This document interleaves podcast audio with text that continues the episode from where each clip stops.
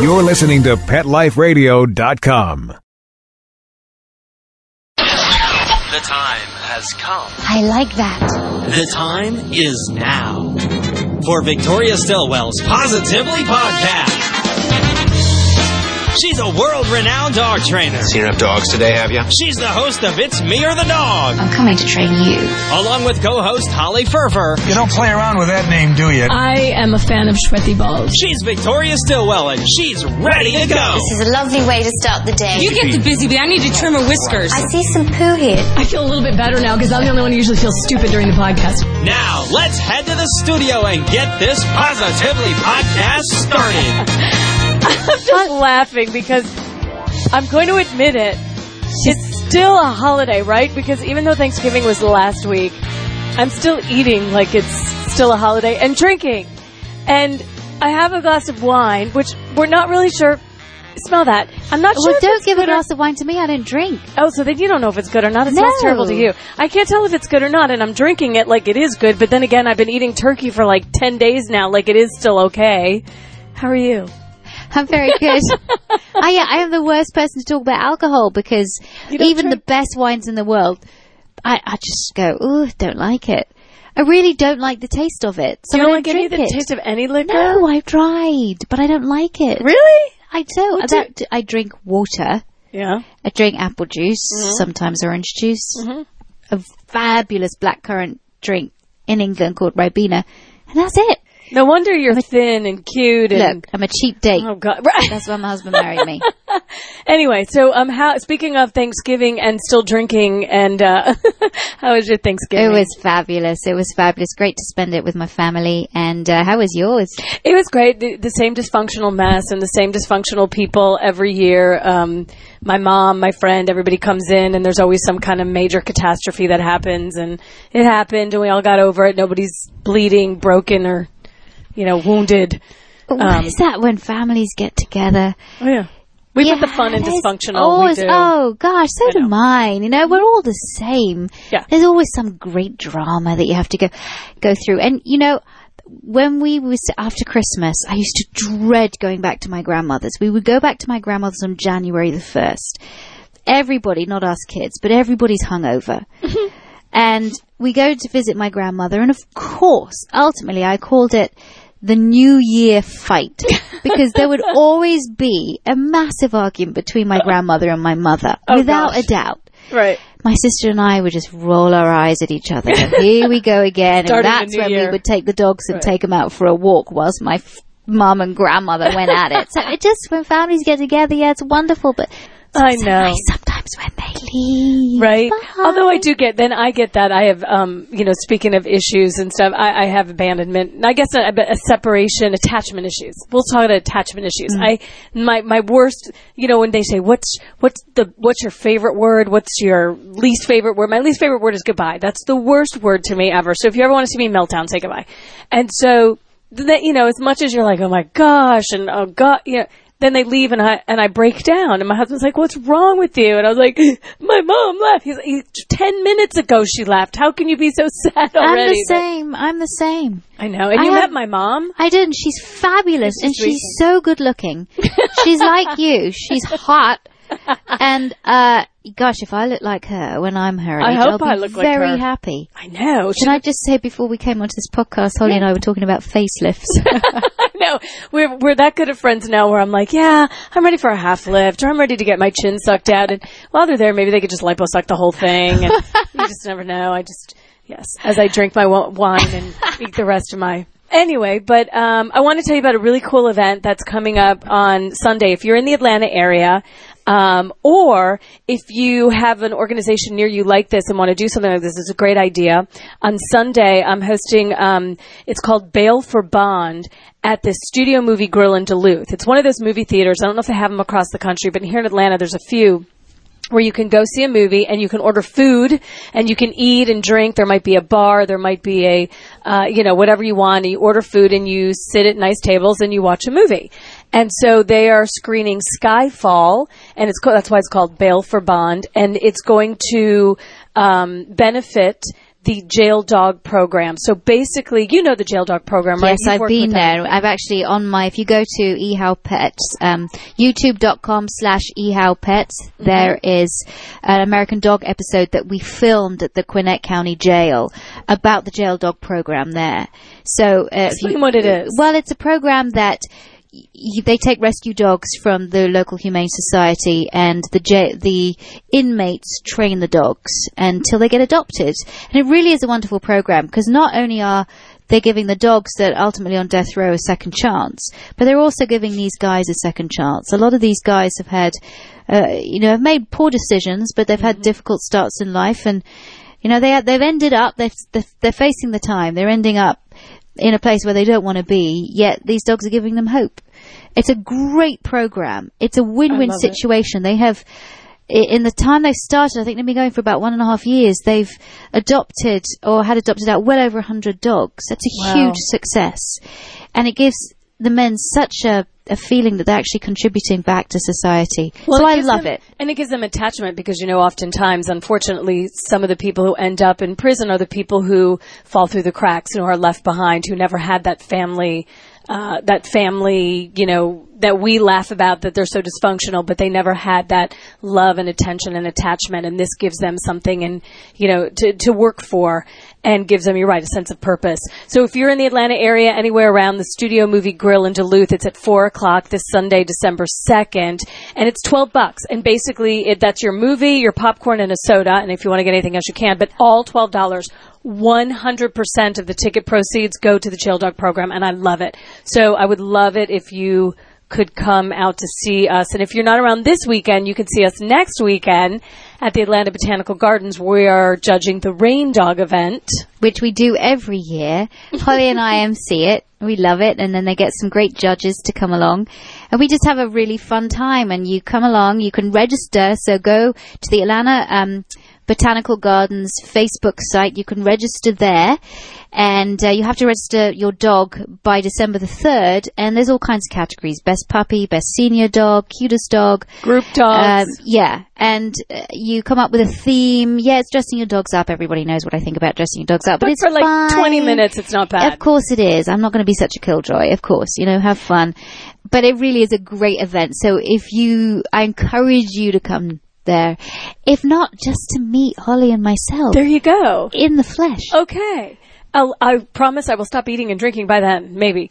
Um, but also too, if even if you don't have a dog to dress up, that's not a big deal. Bring your kids. How fun would it be? A great outing. It's a beautiful day at the Atlanta Botanical Gardens. You can then go see the gardens after, but to go bring the kids, see the dogs, see them dressed up, get into the holiday spirit. Saint Nick is there. You have some hot chocolate and walk through the gardens, and then spend the whole day. And then the night they have the beautiful lights. So that is a week from Saturday. What's the date on that? The 8th of December. The 8th of December between 11 and 1 o'clock p.m. Dang, you're My good. daughter is one of the judges. I Let me love just it. tell you. I love it. She's great. She's been there every year. She's grown up in the Atlanta Botanical Gardens, and uh, She's so a she'll tough be there judge. too. She's a tough judge. Yeah. There are also some great designers. We had Vern Yip there last year. Do you remember? right. Wonderful. Um, Yes. designer and. Uh, who I said you could never come to my house. I like you so much. I love watching your shows. I think you're so awesomely talented. I will never invite you round. That's okay because he probably says, "Don't ever come over and meet my dog." yeah, Can you understand that?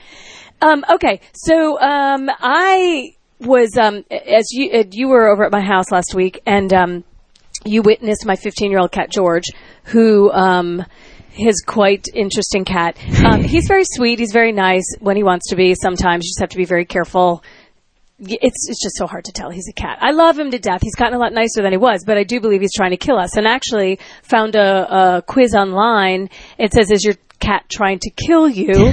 and I filled it out, and I got 89% chance that my cat's trying to kill me. My husband Sean filled it out, and there's a 91% chance that he's trying to kill him. So. uh one thing, if we don't show up for the next podcast, know something happened, go look at the dog, the cat George. Um, and then I started reading about cats because I was curious to see, well, how can he kill me and why and all that. And I found a great cat quiz. And I know we always talk about dog quizzes and you always quiz me on dogs. So I thought, well, you know what? Let's talk about cats. Equal time, right? Open your notebook, sharpen your pencil, and get ready. You're about to attend Victoria's Animal Academy. Okay, so the cat facts quiz. How much do you know about our feline friends? Victoria, I have 10 questions for you. I didn't get some of them. You're probably going to get most of them, if not all of them. But Oh, some don't of them. say that. You're absolutely going to set me up for complete failure. Here's the deal, though. No matter what happens, your cat's not trying to kill you like mine is trying to kill me, so we're all good. All right, the first question is When used to describe a cat's behavior, bunting, B U N T I N G, bunting is when a cat A uses urine to mark a doorway, B chatters at the sight of a bird, C bumps and rubs his head to leave a scent mark, or D bats around his prey. I think it's C. Yes, you are correct. I knew you'd get this. Every cat lover is familiar with bunting, which is what a cat does when he bumps and rubs on something such as your leg or hand. Right. I don't know why. Oh, to leave a scent mark. There Yeah. it is. I own Yes. you.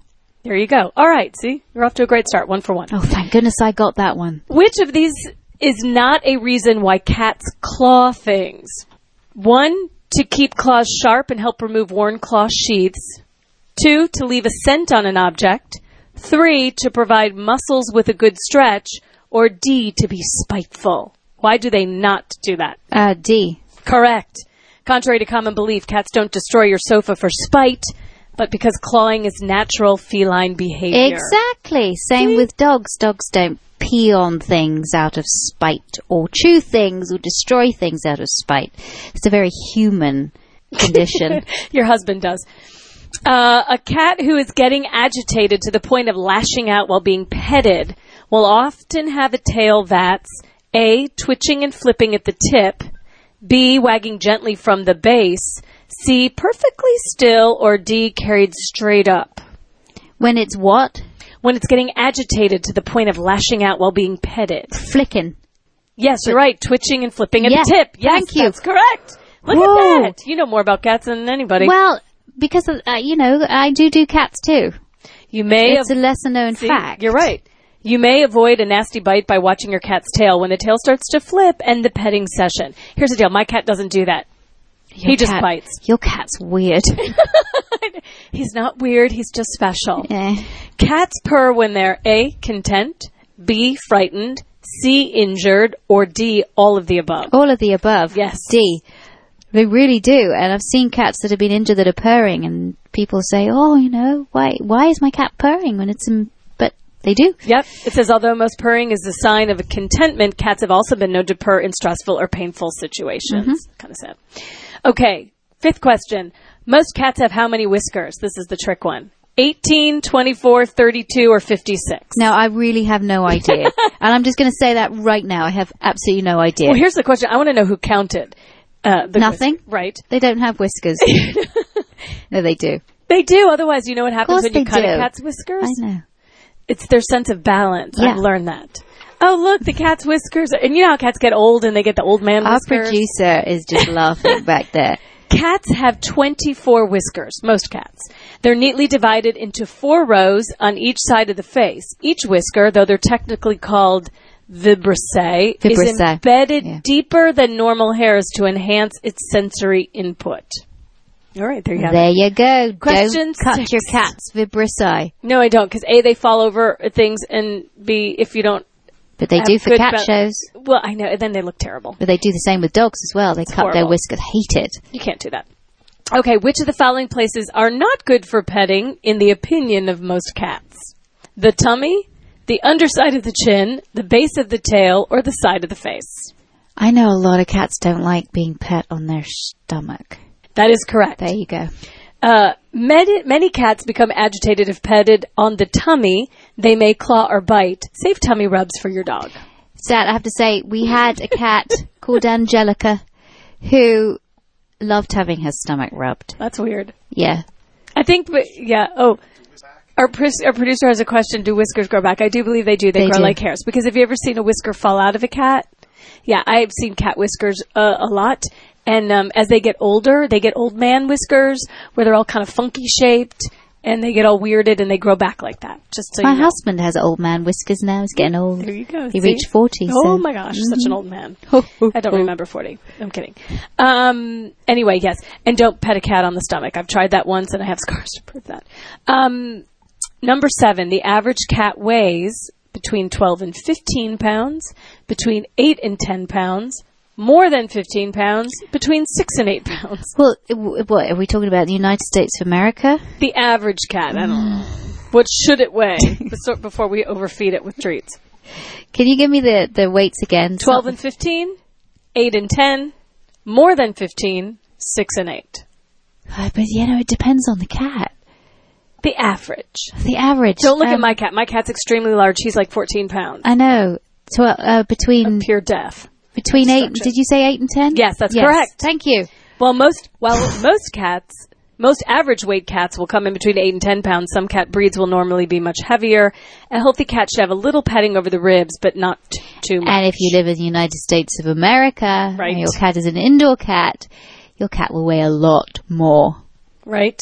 My cat's an indoor cat. He's f- almost 15 pounds, but he's mm. all muscle and he gets that He's he all is. muscle. He is all muscle. Have you seen that cat? But he does have that little He has the belly paunch. the belly the thing. That's like the yeah. old man belly thing. He is 15. Mm-hmm. All right. Question Our producer's eight. sipping a gin. Do you know that? Was Whilst a- we're sitting here, Well, okay. he I'm has drinking just this poured bad him- Oh no, whiskey. so you he poured you bad wine, and now he's drinking whiskey. This and is why this quiz is going terribly folks, wrong. I'm drinking water here. All right. Question number eight. Cats start their grooming routine by licking their tail tips, licking their flanks, licking their lips, or licking their paws.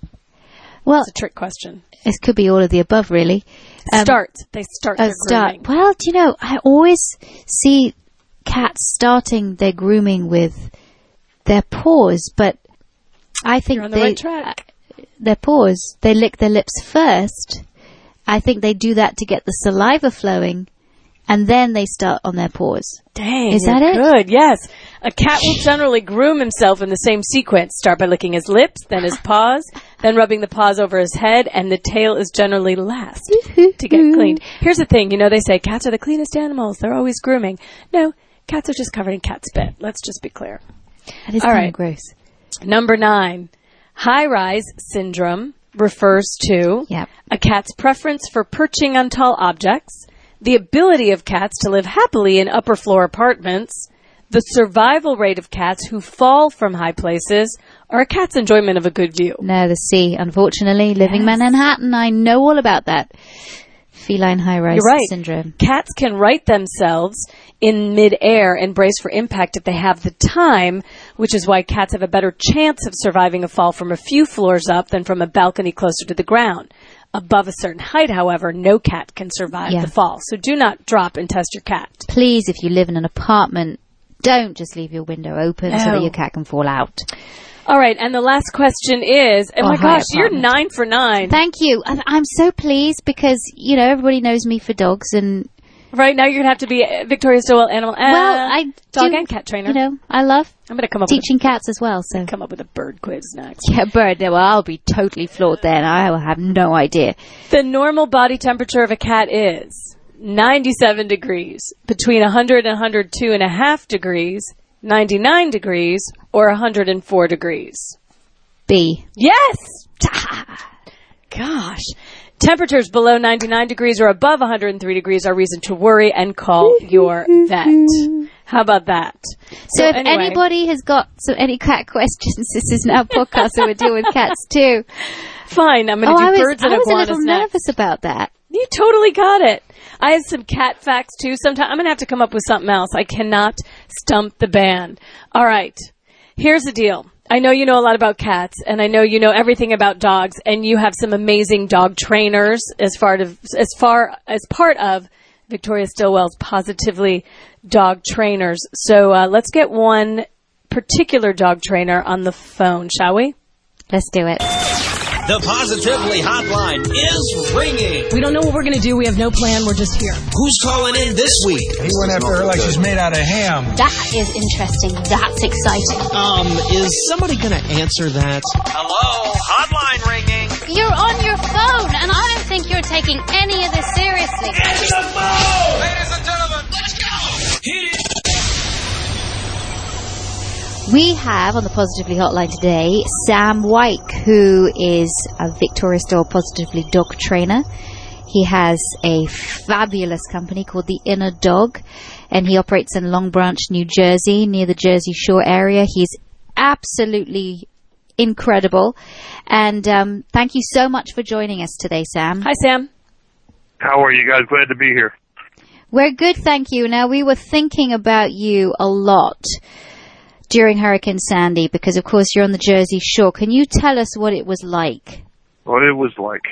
I have to admit, I, I lived in Florida for a few years. I, I've gone through some storms and hurricanes down there, but for this area, I'm sure there's a vocabulary, better people with better vocabularies than mine. I, I found it to be very frightening. Uh, you know, I, I faced a lot in my years as a police officer. I faced stuff in the military, but you just don't want to get in the way of Mother Nature. And for us along this area, and because of where it came ashore, it created an experience that, as the forecaster said, was once in a lifetime. Wow. Eh, You know, and because you're uh, an animal trainer, I know a lot of people were concerned about the pets there. I mean, people were evacuating, people were stranded, and we know a lot of shelters wouldn't take animals. Do you know anything about the situation there? I know we're a couple weeks out, but, uh, you know, if people are reunited with their pets, if they don't have homes, are there places where they could take their pets? there was some amazing work done by the the shelters in the area, as well as just rescue groups who don't have facilities and who set up temporary shelters. For me, the disheartening part, as well as for all of these groups, were the amount of pets that were abandoned during the storm. I was with over at one of the shelters today doing behavior assessments, and even now they're finding pets that were abandoned, uh, no food, no water, very reminiscent of what was found in the aftermath of Katrina, weeks and months, and even 15 to 18 months out from that disaster.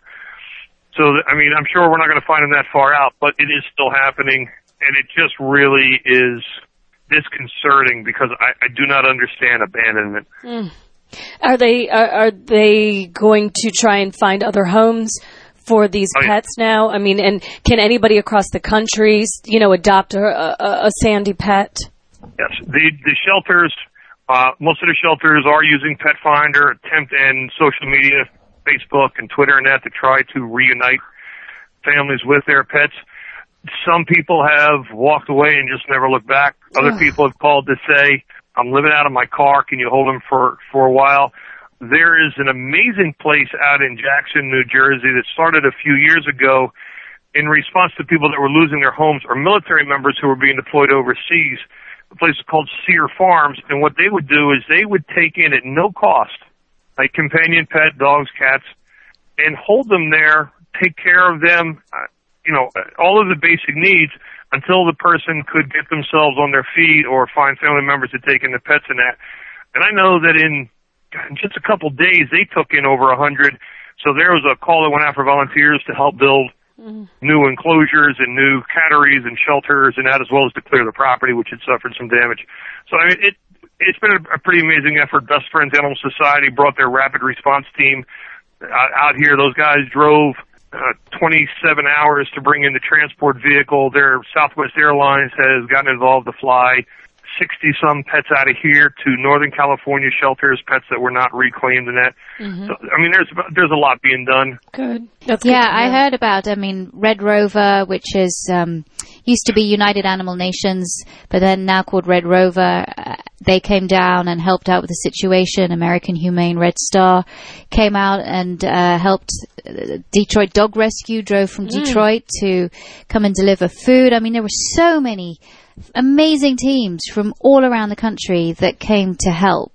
The amount of tractor trailers that showed up, literally from almost you think 50 all 50 states, Wow. who came in with pet supplies of every kind. And if the shelters couldn't take any more, the rescues couldn't take any more, they actually took them to the sites where people were being sheltered or the displaced residents, you know, were, were holed up to distribute. It was, it was very heartwarming to see that. Like I said, the only heartbreaker has been the amount of animals that were abandoned and just not reclaimed. Wow. And you, uh, Victoria had mentioned in your introduction that you were a police officer and you were in the military. How did you end up a, an animal trainer? I was very lucky in that my in my twilight years as a police officer, I ended up becoming a, a canine handler and running a canine unit. And for me, and the experience I had being a handler, as well as the experience I had in canine school, because our instructors, uh, though they didn't know it, and there was no fancy term being bandied about, or or, or a, a new phrase for the kind of training that was being done, they were very much uh, force-free trainers the, the whole the whole idea was to build a relationship with your dog that the dog could trust you and you could trust your dog. So Hmm. for me, once I retired, it was you know trying to find a way to continue that, which in the beginning, and, and again, this is only going back six years, uh, was difficult. The uh, the methodologies and the techniques were predominantly, overwhelmingly, the old school methods. You know, yank and crank and. Uh, you know, choke chains and, and even worse, you know, helicoptering dogs that weren't, uh, listening and, uh, some other just brutal techniques. And I was very lucky that, that I ended up in places where, uh, the people and, and some of my mentors did not believe in it. So, and then after that, I was extremely lucky because actually of a, of a chance meeting at a, at a super adoption event to talk with the production people for Vic's, uh, show. And from there, I had reached out to Vic after seeing one of her shows because we wanted to get one of the trainers out of Atlanta to see if she would be willing to get involved with what was then a, a fledgling program with Best Friends. And then from there, I got lucky enough to have a chance to apply for and, and audition to become a, a VSPDT. And we're so proud to have you. You know, Sam's a big guy. Okay, he's a big guy. You could imagine him in the police force or in the military. And this big guy is one of the most gentle people you'll ever meet, especially when he works with dogs. Now, obviously, we have mostly women in Victoria Still Positive Dog Training. We love it when we have men. I mean, we do have quite a lot of men, but Sam, in your experience, when you you're this big man, you go into someone's home, yet you practice positive reinforcement. Now, sometimes our positive reinforcement trainers are called weak. You know, all, all we do is stuff food in front of a dog's nose, and we're kind of ridiculed for that. I wouldn't call you weak. Can you elaborate So you're on that So subject? you're, ask, so you're asking me how how am I how do people accept me when I when I well, use that? yes. And why did you choose to go the the positive route? and again, I go. I mean, we had dogs all my life, and I grew up in a in a much different era. Um, you know, if I got and, and God knows, I was a kid, I got bit a lot by our dogs, but my father was always one to smack me across the the butt or something and say, "What did you do to the dog?" Uh, you know, and this is this is in the '60s, and and, and you know, it was when the dog's eating, don't bother it. The dog's sleeping, don't bother it. And if you get bit, it's not something the dog did. You you got the dog angry, and you forced the dog to bite you. So you know, we learned as kids to have a have a good relationship with our dogs, to respect the dog. Uh, That was probably the biggest thing. And then in canine school, to have those kind of instructors who said, to be a team, you have to have trust, and it has to go both ways. You're not here to control your dog or dominate your dog or whatever else, but you're here to build trust. And if your dog's not listening to what you're asking it to do, if it's not taking direction, then what are you doing wrong? You know, the first day of school, on top of telling you that if you can't talk to your dog like you're talking to a newborn baby to get out of my school, which really shocked us, um, you know, one of the, the other things they said was for the first next two weeks, you're going to be smarter than your dog. For the following 14 weeks, your dog's going to be waiting for the stupid human to catch up. I love that. That's and they were right. that's awesome. And so, So- um, yeah, go ahead. when you when I have a chance when I get the chance to go in to talk to people and and and listen, you know, there are just as many and this I know, you know, some people are gonna holler about this, but there are just as many women practicing the old school techniques with their companion dogs. Forget about the trainer side, just as owners. Or because of cultural differences, practicing old school methods as as there are guys. I've gone into homes where the guy is definitely more apt to take on the the positive reinforcement role than a woman, and vice versa. But I'm lucky because a I am male, and for women in the training profession, they are at a distinct disadvantage right off the bat. I'd Especially when you go into a home where you have a, a strong male presence, there is a tendency for the male to kind of uh, poo-poo what the woman's telling him. Uh, you know, they need, you know, you're too soft, this and everything else. and then for me, I'm able to go in as a retired cop, ex-military, and say, you guys can keep on doing this, but what is the relationship you want? I mean, do you want to be happy with your dog? And, you know, do you want to be happy with your kids? Do you want to be happy with your spouse? And usually you can find through their experiences or analogies of their experiences the connection where they go, yeah, that's what I'd like to have. Okay, well then let's talk. Let's talk about educate. Did you get where you are just being beat on day and night? Which teachers made classes fun, even class you didn't want to go to, stuff like that. And that's where we see the light bulb go on. Not always, but you know, 90, 98, 99% of the time. Here's a question for you: What is the uh, the the craziest, most outrageous training that you've ever had to do? Actually, it's going to be this Saturday. Oh, what are you doing? we like it. We may have to check in with you next week. What are you doing? I am going to a home of uh, of a couple who are really great people, heavily involved in their community, do a lot of charity work in that. They have four Great Dane slash English Mastiff mixes Holy smokes! between 165 and 220 pounds. Woo! Two hundred and twenty pounds dog. Wow. Four. Um, and they have four of these.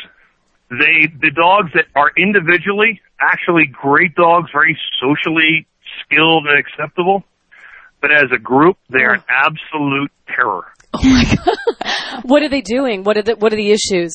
They act as a group, and when they They're a do, gang. there is a a a, um, a crowd mentality that has a tendency to scare people. Whether people pull into the driveway, when people come to the door, things like that, and it's really caused some. It's caused some real tension among the family and even among friends. Wow.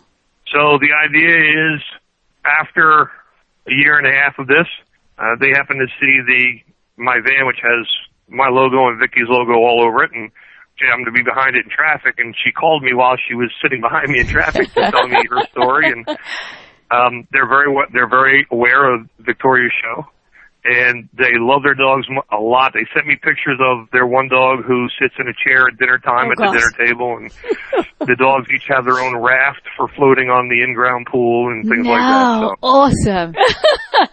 I almost want you But to videotape what they this so want we is for the dogs to not gang up on people when they come in the drive, walk on the property, come in the front door, etc. So it, it's it's going to be a challenge. It's four big dogs, four very rambunctious dogs. Three out of the four are very young, and this is probably going to be the craziest because of the the the number and size. Sam, if anybody can do it, you can. And when you're done, we know we know some great people here, uh, you know, plastic surgeons that can get rid of their gang tattoos for you once they're calm. well, I have to tell you that one of the great things on this was that I posted this on our uh, VSPD Facebook page to ask for input from my fellow VSPD trainers. Mm-hmm.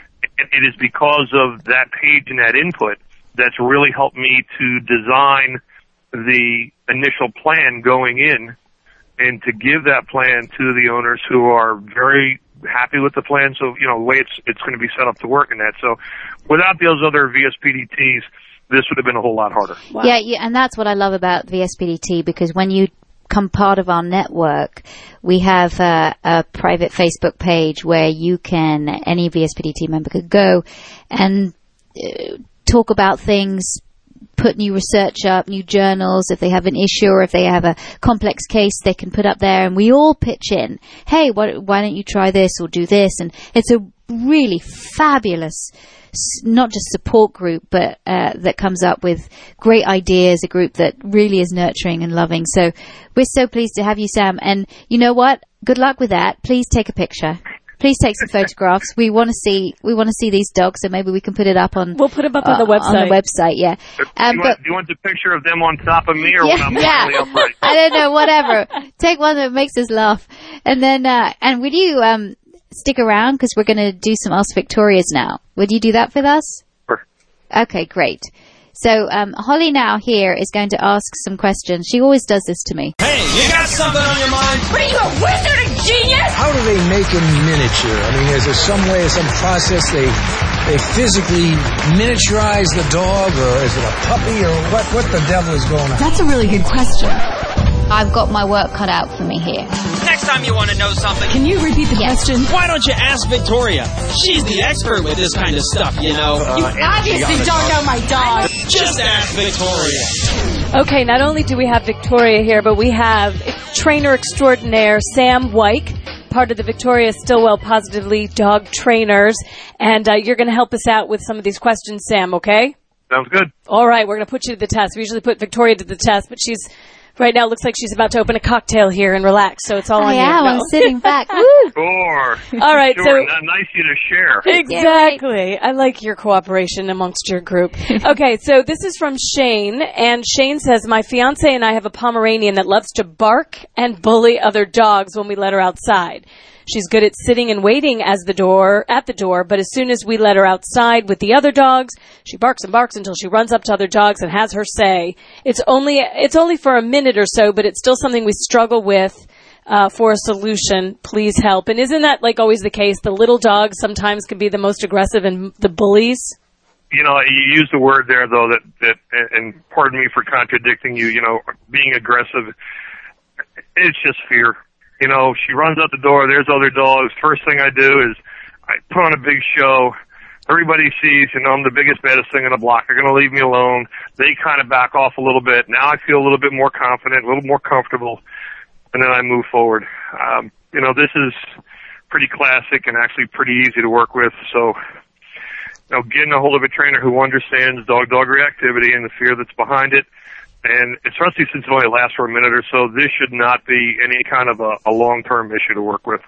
But let me ask you this. So if the dog is in fear, kind of going out, going, I'm, you know, obviously maybe because they're so little, I'm big man, don't mess with me, I'm so strong and powerful and I'm scary. If another dog doesn't read that right, though, there could be fisticuffs. That's a problem. So yeah, so what would you do to curb this behavior? you know, the first thing is I'm not going to let her.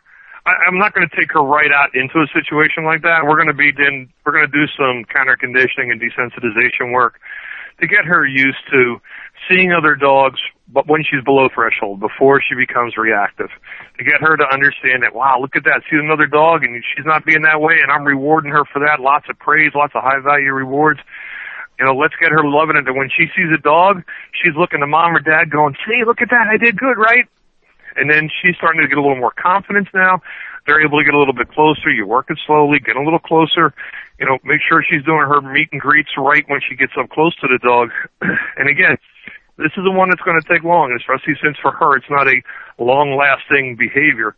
You know, she just needs that when she first gets out the door to have some distance and and to be able to to calm herself to to cope with that sudden stress of seeing them. She actually she'd be a lot of fun to work with. What is a proper meet and greet for dogs? going slow. Mm-hmm. It's you know you love when you see that oblique entry. You know, looking to sniff the anal glands. There's no prolonged direct eye contact. Very soft bodies. Um, there's this. It's a very polite, very civil type of thing. Uh, but yeah, but both dogs have to be have to be socially skilled in order to do that. And one of the big issues, and we we've heard this at the APDT conference, is that 45% of all the work trainers are asked to do now is dog-dog reactivity. Okay. It is. I do it all the time. And you know, I mean, I have my Chihuahua Jasmine, very similar thing. I've done exactly what Sam has just said that uh, this person should do. And it obviously, and I work with all my reactive dogs in the same way. And it, it's beautiful how this technique works. And really you're, you're redirecting behavior, but you're giving the dog something else to do another action. So instead of lunging towards the other dog, the dog's now not just looking forward to the approach of another dog because that means good things happen to it, but is now taking direction from you. And that gives her confidence.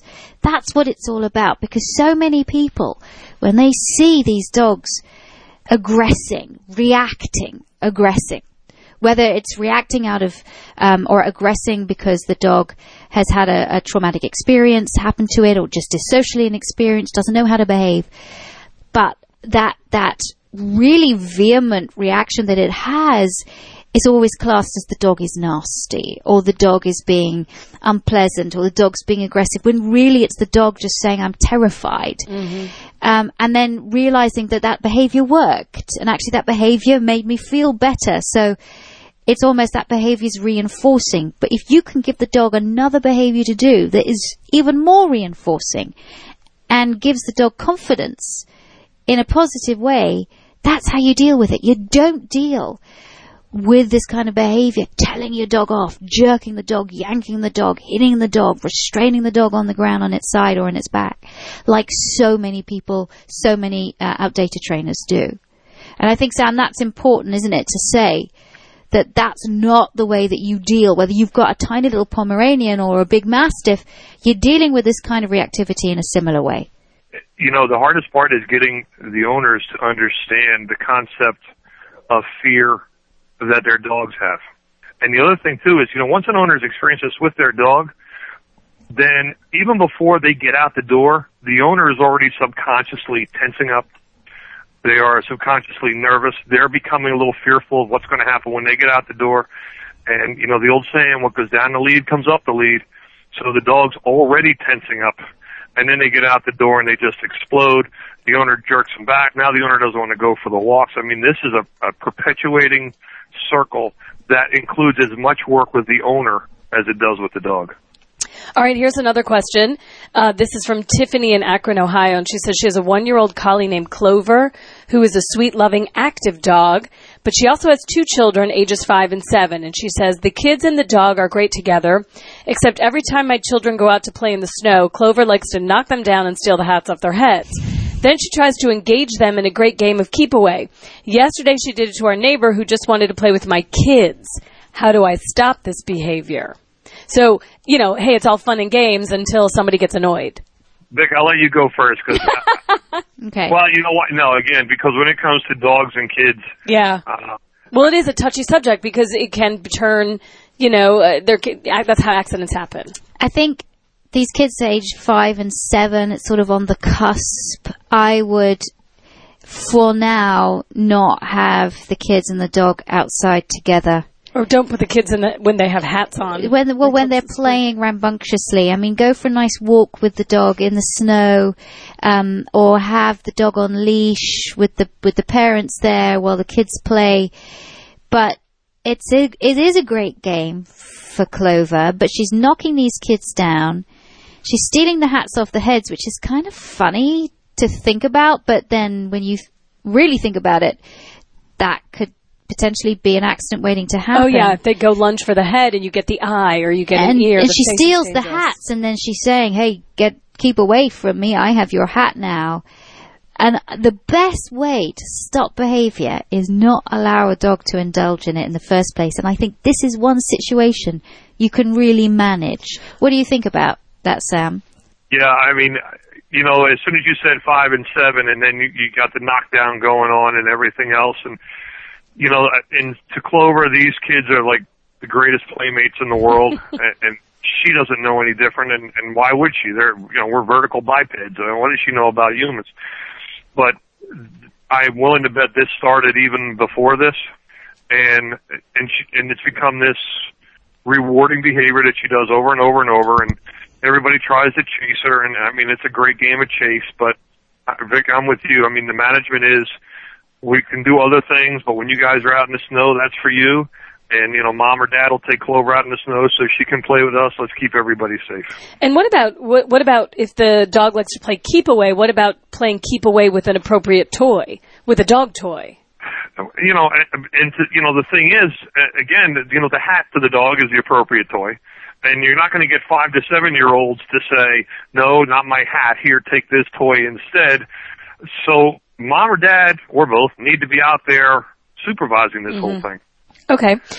and bringing the appropriate things with them to engage Clover. Because it only it's only going to take one little nip Oh. in a in a uh, you know in a kid's face, or, or just even though Clover's not trying to be aggressive or is is trying to bite. I mean, just it's an accident waiting to happen. So just stop it from happening. Set the dog up for success. Set the children up for success, and manage the situation effectively. All right, here's a question from Magdi and Karen in North Andover, Massachusetts, and she says they need serious help. They're fostering a one year old terrier mix, and I love that they're fostering this dog. He's traumatized of almost everything going out, TV, some sounds, and more. Not aggressive, likes our other two dogs, no problems with people. He likes to sit in the corner and hide. Other times he's happy and wants to play, but only for a few minutes. Then he goes back into his shell. He walks low to the ground. He said, "She says, please help us get him ready to be adopted." And that's just so incredibly sad to me. But can this can, can they teach this dog more confidence and and or is this a dog that just needs to be with one person and sedentary? I mean, I know for me, and Vic's, pardon me for cutting in on this, uh, because I live with a dog who has global fears. And being that they're in North Andover, Massachusetts, whether it's maybe Cornell or Tufts, I, I would definitely be reaching out for their help because pharmacology could really play a positive role here. I think you're right. I absolutely agree. And you know, when you go, when you talk about medication, people go, "Oh, I don't want to put my dog on medication. Mm. I don't want to. I don't want to use drugs. I don't want my dog's gonna- not going to behave in the same way, and it's going to be get all freaked out." And and that's not what modern day drugs do to these dogs anymore. My It- dog's it on drugs and it's phenomenal. He's Yeah. on Prozac. it it really you know it takes the edge off that stress and gives the dog the ability to learn when a dog is so unbelievably fearful or so unbelievably stressed they can't learn they literally their brain does not allow them to learn because their brain is flooded with keeping themselves safe in their mind you know and in their chemical makeup at that time is keeping themselves safe so you've got a dog that is constantly under stress constantly trying to seek safety and um, I, I absolutely agree with you, Sam. I think the, the pharmacological route is the way to go first. And so you get the it's working. The brain can't think. Okay. If the brain can't think, the brain will re, will retreat to what it feels to be its safest course of action. And the other thing is, unfortunately, if the dog goes into a corner and hide, the dog isn't adoptable at this point because God forbid somebody tried to press that issue. If it mm. wasn't the big match and they didn't understand, the dog could possibly lash out, and the dog, in its mind, is making the appropriate decision. It just wants to be left alone. So, I mean, without the meds, this is going to be this would be next to impossible. yeah, and uh, I think you're, it's going to be a foster for a very long time. Or you know, with your dog, Sam, and I, you know, I have a fearful dog. I got her when she was six months old. That that had already the fear had already been imprinted in her mind. I know she was had no socialization whatsoever. She hadn't seen cars. She hadn't been outside. I mean, this poor animal. It's taken me a long time and a lot of love to get her to the point where, you know, she's still a little fearful of things, but she's come a massive long way. But it's taken me a long time. Um, I think it's going to take these people a long time too. Here's one more question. We'll do one more. Um, this is from Amber in Mount Washington, Kentucky, and she says she's 15 years old and she got her beagle about a year and a half ago. She says I got her when she was 10 weeks old from a shelter. I started house training right away. It took her a while, but eventually she got it. I have a small house, and she stopped going in most of the rooms, but she sometimes goes in my brother's room and in the hallway next to their room. How do I teach her not to go there after she already knows not to go in the rest of the house? She's talking about going to the bathroom.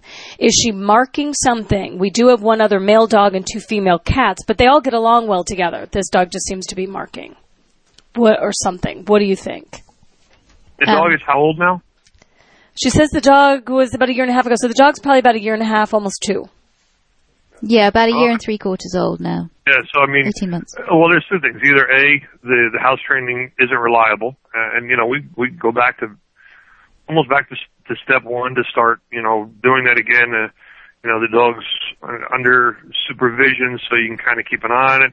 You set things up so the dog can let you know you know when it has to go outside and that. But then you also you know where the dog keeps going to the bathroom at, you know, simple things. What are you cleaning it with? You know, pine sol or something isn't going to do that. Or using an enzymatic. And if it's marking, um, and she didn't say in there if the dog's altered or not, or if the cats are altered or, or anything else, then we're going to have that issue as well. And I mean, for me, I've read a bunch of different stuff about dogs who mark and trying to to curb that habit, I haven't come across anything that has actually worked well. Many, you know, for a good portion of the time. Yeah. So with that, I mean, uh, Vic, you, you know, you're more widely read than I am, so No. I, I don't know. I, Well, uh, you know, I agree with you. Um, certainly, marking is extremely difficult to to curb. Uh, neutering helps in some cases. Um, spaying can actually make the situation worse sometimes. But um, if there is competition, if there's sexual competition or just resource competition, that can make the marking worse. So it's removing that desire to compete. Um, but here, because I'm reading this, Sam, and she says, I have a small house, and she stopped going in most of the rooms, but she sometimes goes in my brother's room and the hallway next to their door to their room. So sh- this dog, this dog was toileting in other rooms. So I agree what, with what you said because this dog dog's behavior had obviously been reinforced a number of times and they hadn't started what seems to be proper supervision and basic house training 101 they they they let her or she did have experience of toileting in other rooms so i i think this sounds more that yeah. they have to go back to basics and start sort of re-house training her and, constant and, I, and listen, I hate to say it, and it's a beagle, yeah and God knows I love beagles, but oh my lord, the hounds, oh. yeah. yeah, you're right. You're right. Um, so I think there's less of a marking problem, more more of a house training issue. Go back, house training 101. Get my book. It's Me or the Dog: How to Have the Perfect Pet. You'll get it all in there. Or my new book's coming out March 2013. I'm going to say it again. Everyone's going to be like, "Oh my gosh, she's going to saying a darn book again." How to train your dog positively. There's a whole protocol that you follow with the house training. That should set your dog back up on the road to recovery. Sam, thank you so much. You see, that's the reason why you're a Victoria Still Positive Dog Trainer, because you are so awesome. So again, Sam Wyke, uh, the Inner Dog in Long Branch, New Jersey, right? They can find you. Do you have a website that they can uh, check out? Yep. The uh, I'm up there with the Positively website, sam.white.positively.com. And uh, Vic, I, I thank you very much for having me tonight, for taking the time. I, I really do appreciate it. And I have to tell you, I mean, you know, those organizations that I belong to or, you know, know of or whatever, but there's nothing that is as supportive as the team that you have put together and continue to put together with the VSPDT trainers. And, and that's what's going to make the difference, not just for us as trainers, but for the people that we interact with. So thank you for that. Thank you so much, Sam. Thanks for being on. And don't forget, if you want to find a trainer near you, one of Victoria Stilwell's Positively Dog trainers, go to positively.com slash trainers. In case you don't live in an area where Sam is or you're not by Victoria, you can find a trainer that's closest to you. Thanks again, Sam. Isn't he awesome? He is great. I mm-hmm. want to see a picture of him with those huge dogs. That is going to be genius. We have to So put it up I. on the website. So do I. I'm very proud of everybody who's in the Victoria Still Positivity Dog Training team. They are an amazing group of people. No doubt. Let's get some more trainers on because I think that was really cool getting a different perspective. Not that I don't love you. I think that they're, um, Oh, I love it. Hey, it takes the pressure off. And if you're interested in becoming Victoria Still Positively Dog Trainer, then please go to my website, vspdt.com, where you'll be able to find out lots of information about how you can apply. Perfect. And I'm really excited about next week's podcast because we have a woman who you've talked about for a long time, who you've known for uh, a while. And she is the editor of a magazine, a really cool magazine. And um, she's going to talk about some controversial topics, I think. We're going to get into it and uh, we'll see what happens. I think we're going to stir up a lot of emotion. Can't wait. Thanks for tuning in to Victoria Stilwell's Positively Podcast. For more information, visit positively.com. Get connected on Facebook. as Victoria Stilwell or follow her on Twitter at It's Me or the Dog. This Positively podcast has been brought to you by Pets Add Life, who encourage you to get a pal for your pet. Visit petsaddlife.org or the Pets Add Life Facebook page to learn more. Be sure to tune in next time as Victoria helps to change dogs' lives positively. Let's talk pets every week on demand, only on PetLifeRadio.com.